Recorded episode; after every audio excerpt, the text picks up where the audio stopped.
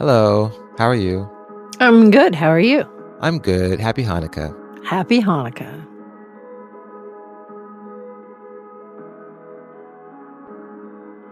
This is episode number 22.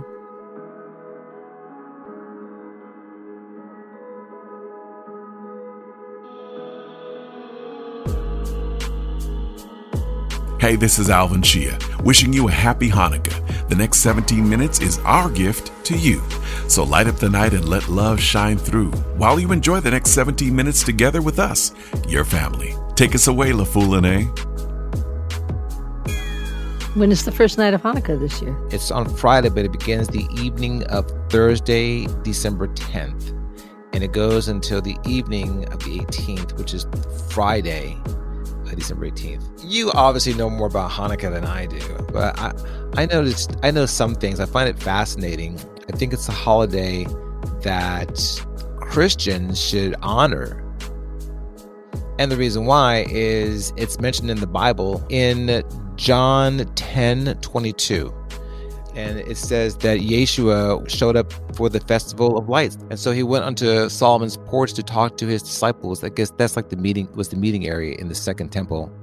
But the story I find fascinating because it kind of if you understand it, you understand what was the situation around Yeshua Christ at the time, uh, roughly 30 or so AD uh, what was going on. And so I think the story of the, of the Maccabees is kind of an important story.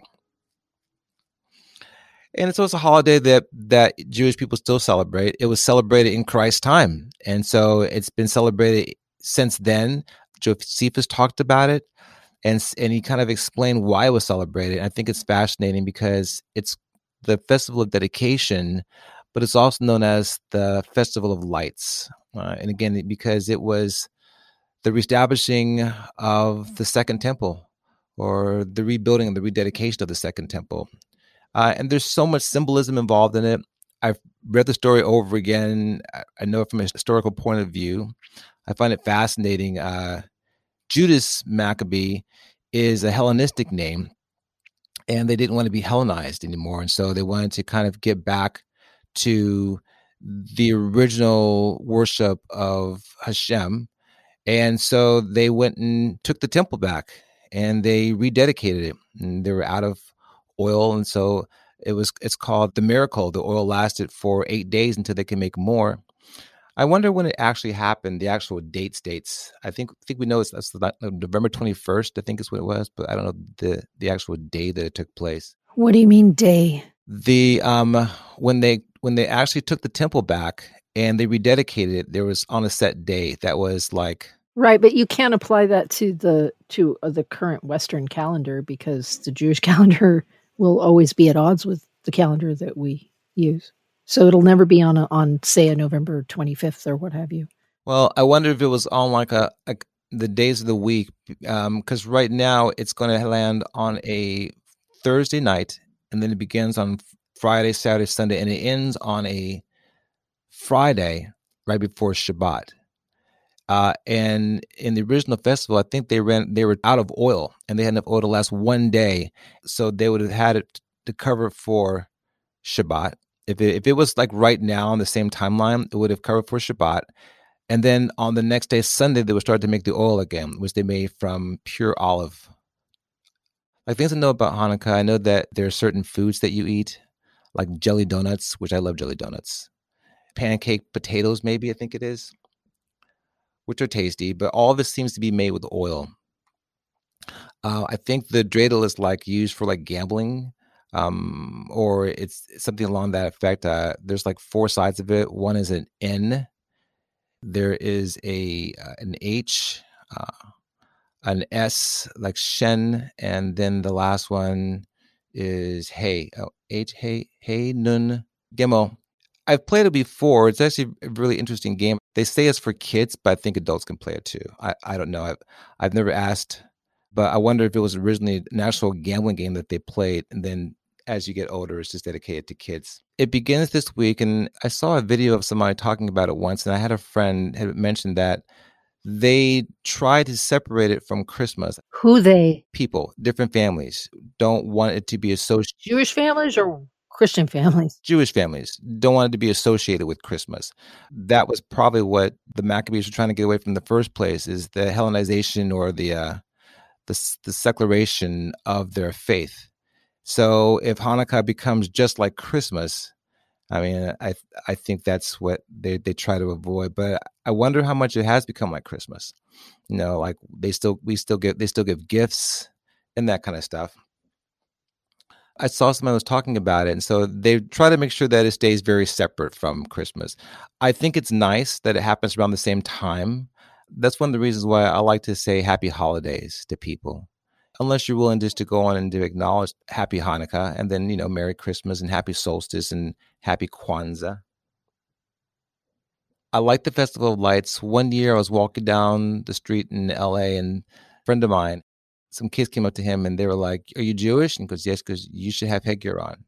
They gave him like a little menorah, or they offered it to him and he didn't want it. And I asked him if I could have it. I lit it for the time of Hanukkah. I've just kind of like have a special attachment. I, I find it a very uh, interesting story. And again, one of the important parts for me for the story as a military person is the Maccabees were against a much larger force, but they defeated them by using guerrilla tactics. Kind of like a little bit like the story of Gideon. I don't know where that where that lies in the timeline. They used guerrilla tactics to take on a much larger force uh, and over the course of time, they defeated them. And uh, that's the most impressive part for me of the story. Uh, and I think even today, a lot of commanders can still look to the Maccabee Wars as a way for a guerrilla force to take on a much larger force. That's my favorite part of the story. What we should really be noticing is it really turned into a physical war. I don't think they were in it for the glory as much as in for a better purpose, and that's uh, a, a, spiritual war. That's all I have to say about Hanukkah.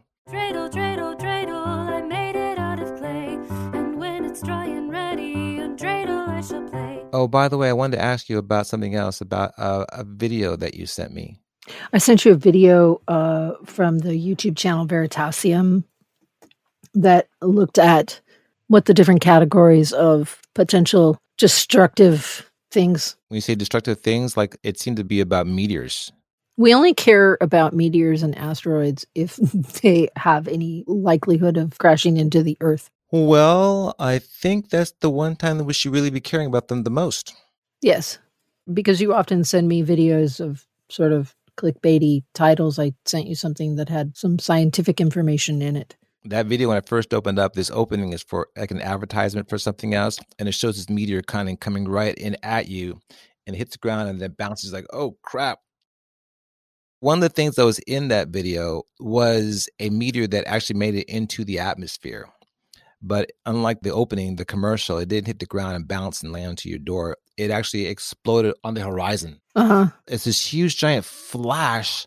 What came after was this giant bang. And that's the scary part because people see this flash, they look out their window, and then the bang just blew glass in everybody's face. He said like a thousand people. That's the one in uh, Russia, right? So like in, in the last 20 years.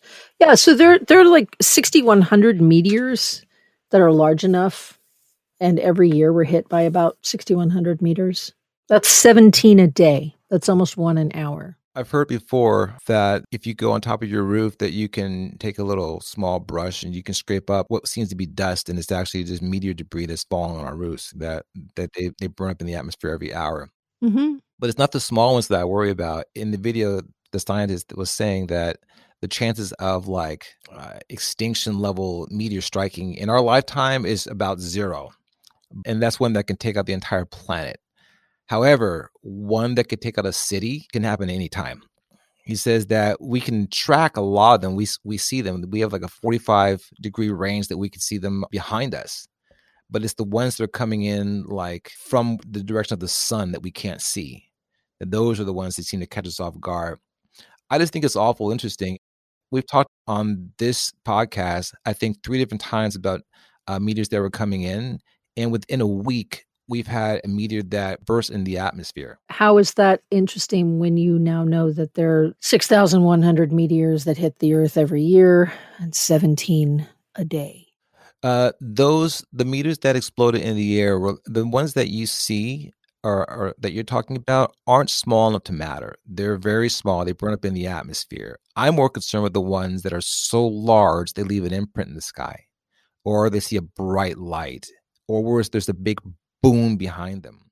You understand, right, that a lot of the meteor strikes that we have occur over the ocean. When you look at the Earth from at least one perspective, all you see is water. So let's remember how little landmass there is in comparison to water on this planet. Yes, you're going to see meteors and people are going to take note, but you're also not seeing and people are not taking note of countless strikes that happen where there is no population because there is an ocean. Three fifths of the earth is water. I got that. However, it's like saying, "Oh, I'm not worried about getting an automobile accident. I don't need to wear my seatbelt." You know, this the chances of me getting an accident are very low. But I'm saying that it's a much higher chance of a city-sized meteor striking our planet than we realize. When you say much higher, you need to give a statistic. So what's, so what's the statistic on that? I think he even talked about in in the episode. I don't have this the exact statistic in front of me, but he says it's basically probable. It's probable. There's a chance that within our lifetime we're going to see a meteor take out a city, and I think that should be a, of a concern. I don't for right now. Like he was on a study group that kind of studied this, and there there is no plan. Like as of right now, there is no plan for if a meteor is coming in right now and we can see it, and we can say it's going to hit in four days there is no such thing as an uh, evacuation plan for a city. Yes, and he went through all of that. He explained why an evacuation wasn't necessarily going to save a lot of lives. He explained why we can't redirect asteroids. Like he went through all of that. So when you're faced with something that you can't control at all, I don't understand why it's a big continuing concern to the point where we've now talked about it three times. Well, the things that I think are a concern for us as humans, according to Stephen Hawkins, asteroids or a meteor strike is to be the number one concern of the human race. That's why I'm concerned about it. Above everything else, above a nuclear holocaust, above famine, the number one concern for us is going to be a meteor strike. I just have a funny feeling that the Earth has become so populated that the chances of this happening within our, our lifetime, when I say our lifetime, I mean before the year like 2065, is highly probable. We haven't even considered it. What do you mean considered it? I don't think the average person thinks about something like this. I don't think the average person thinks, what would I do if a meteor hit? What would you do if you knew that a meteor was likely to hit within a thousand miles of your location. And let's say that it was a city destroying size meteor and you had three days. Right now, I would drive to mountains in Northern California. How many people live in Austin? 800,000. What are the major arteries out of your city? Try to get up to the 10, start taking the 10 west you and five to six, maybe 700,000 other people. Look at COVID. How many people do you think uh, t- take it seriously? I think if, if it was coming in and no one's paying attention, there would hardly be any people on the, on the road until they knew the next four or five hours is coming in. And again, look at what happened with Hurricane Katrina. That's completely different. It's different because people living in those coastal areas have experienced hurricanes in the past. No one on this planet has experienced a city killing meteor at any time in our history. People are going to react differently because now this is something completely new, obviously very unexpected. There's no season for asteroids. Nobody can be prepared for an asteroid. Your choice is to run in a direction and hope that it hits more than a thousand miles away from the direction that you're going. With Katrina, the president of the United States says, Get out and the mayor says, You're a Republican president. I'm a Democrat. We're not going to listen to you. Just hold in place. Yeah. So that's what I think is going to happen again. It'll instantly become politicized. Get out. And if it happens in the next four years, the president will say, Hey, get out. And Republican governor is going to say, Nope. And the Republican Party is going to say, Nope. And no one's going to leave. What do you mean no one's going to leave? Sounds like in your world, all there are are Republicans. The Democrats aren't going to leave. The independents, which, by the way, are a huge percentage of the population that we never talk about. Well, it's hard to say what, what they're going to do because right now, what are most of them doing for the COVID? I mean, I'm saying it's going to be the same reaction. Some are going to take it seriously, in which case there will be a simple, controlled evacuation. I mean, just like with Hurricane Katrina, there was jams, but people made it out in time, except for those who didn't want to leave. Right, but they didn't. They didn't have to drive a thousand miles to get away. Right, they had to drive a hundred, maybe two hundred miles to get away from the danger zone. The thing with that kind of impact is that, yeah, it may hit your city dead center, but everything that happens after, just like everything that happens after a nuclear blast, that's when people really end up dead. I agree, but it was just something I wanted to get off my chest. Hopefully, we have talked about it so it'll never happen. For all of my friends out there that celebrate Hanukkah, happy Hanukkah. I just wish that more people would t- pay notice to. It's a very unique story, and I think it just deserves a lot more attention. Happy Hanukkah.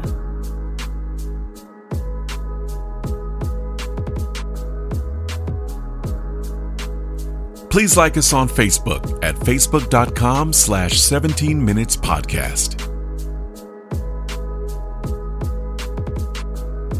If you're enjoying this show, please share it with your friends and family.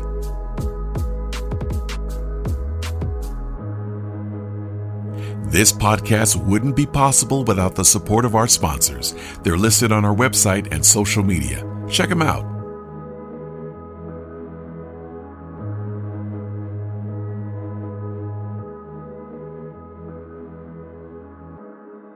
Have a blessed Sabbath. Chag Urim Sameach.